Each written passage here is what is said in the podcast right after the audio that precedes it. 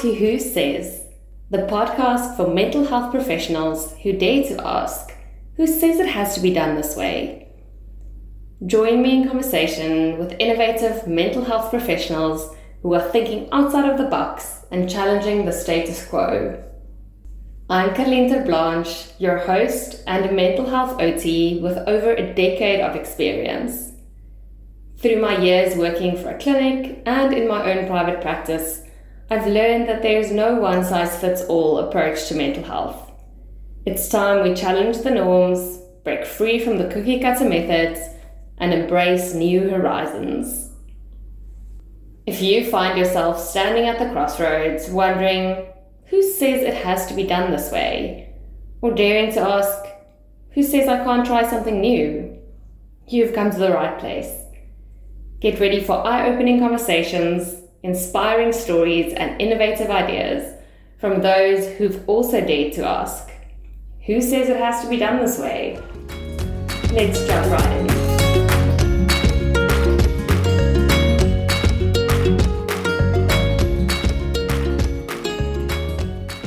Hi everyone, and welcome to Who Says.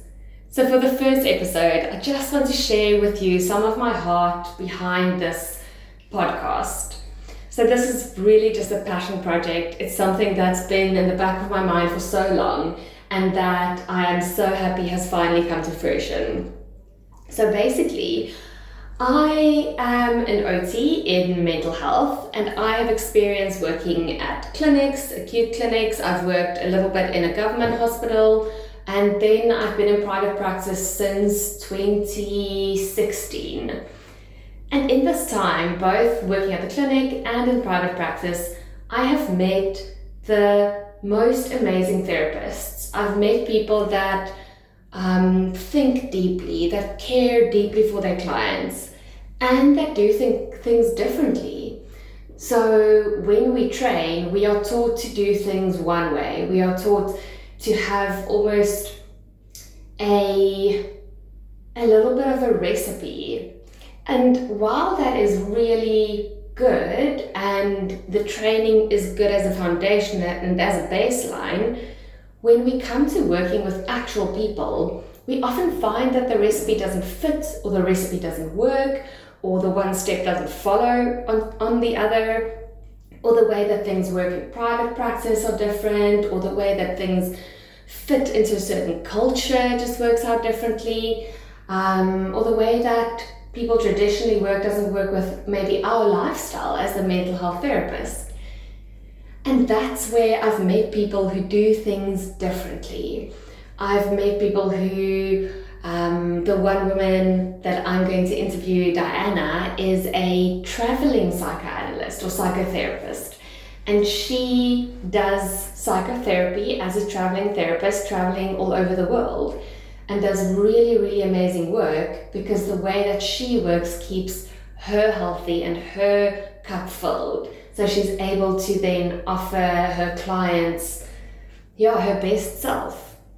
Then I talked to Catherine Valentine. She is a therapist who runs a private practice, also an occupational therapist, and she sees clients in their homes. And we'll chat to her about the background and the why and the history behind why she made that choice. I chat to so many different therapists who do things in different ways, in new and exciting ways. And as I was working, I just realized that I wanted to share this with people out there. So I offer coaching to, to mental health therapists, mostly occupational therapists, who want to go into private practice.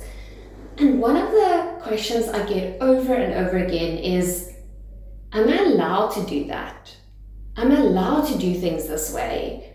Like, wait a second, now that I start working, things aren't like the way they told me it will be when I was studying. The recipe doesn't work, um, the puzzle pieces don't fit.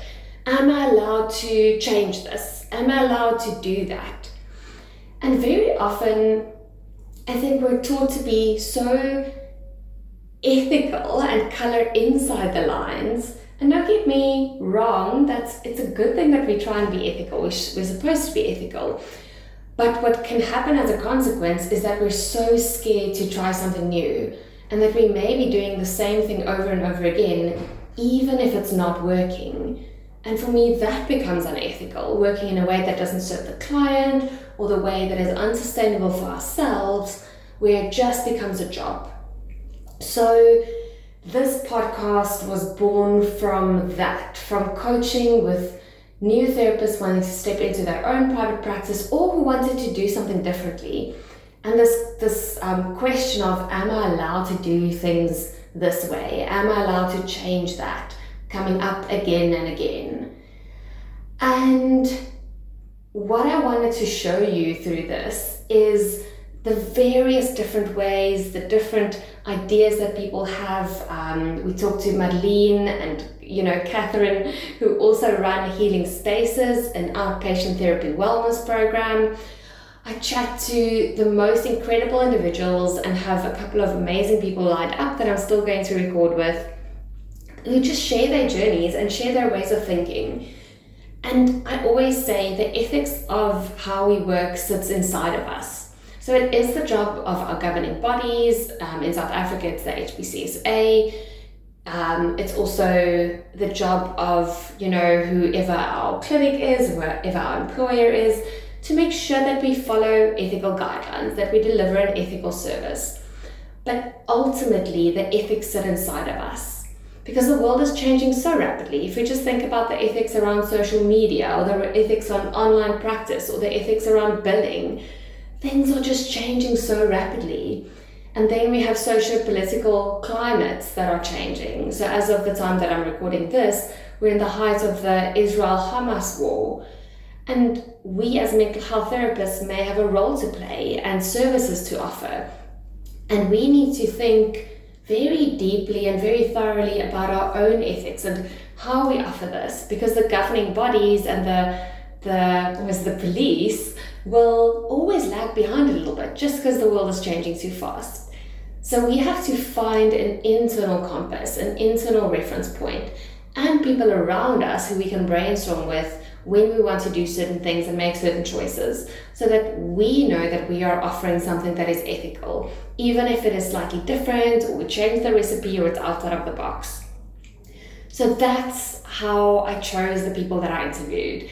It's people that are thinking outside of the box, doing things differently, challenging the status quo, but run amazing ethical services who I will, with an open heart, always refer to or who I know make a change in their clients and in this world as well.